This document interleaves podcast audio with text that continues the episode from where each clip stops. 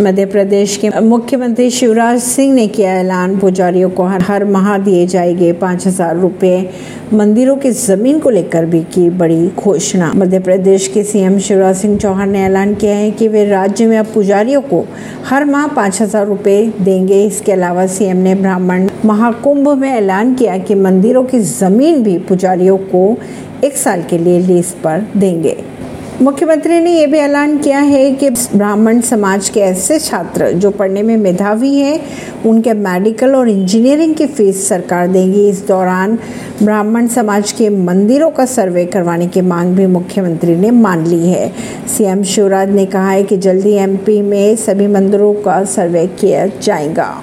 मुख्यमंत्री ने यह भी कहा कि मध्य प्रदेश में लव तो चलेगा, लेकिन जिहाद नहीं। ब्राह्मण महाकुंभ में अपने संबोधन के दौरान उन्होंने कहा कि मध्य प्रदेश में लव तो चल सकता है, लेकिन जिहाद किसी भी कीमत पर मंजूर नहीं किया जाएगा।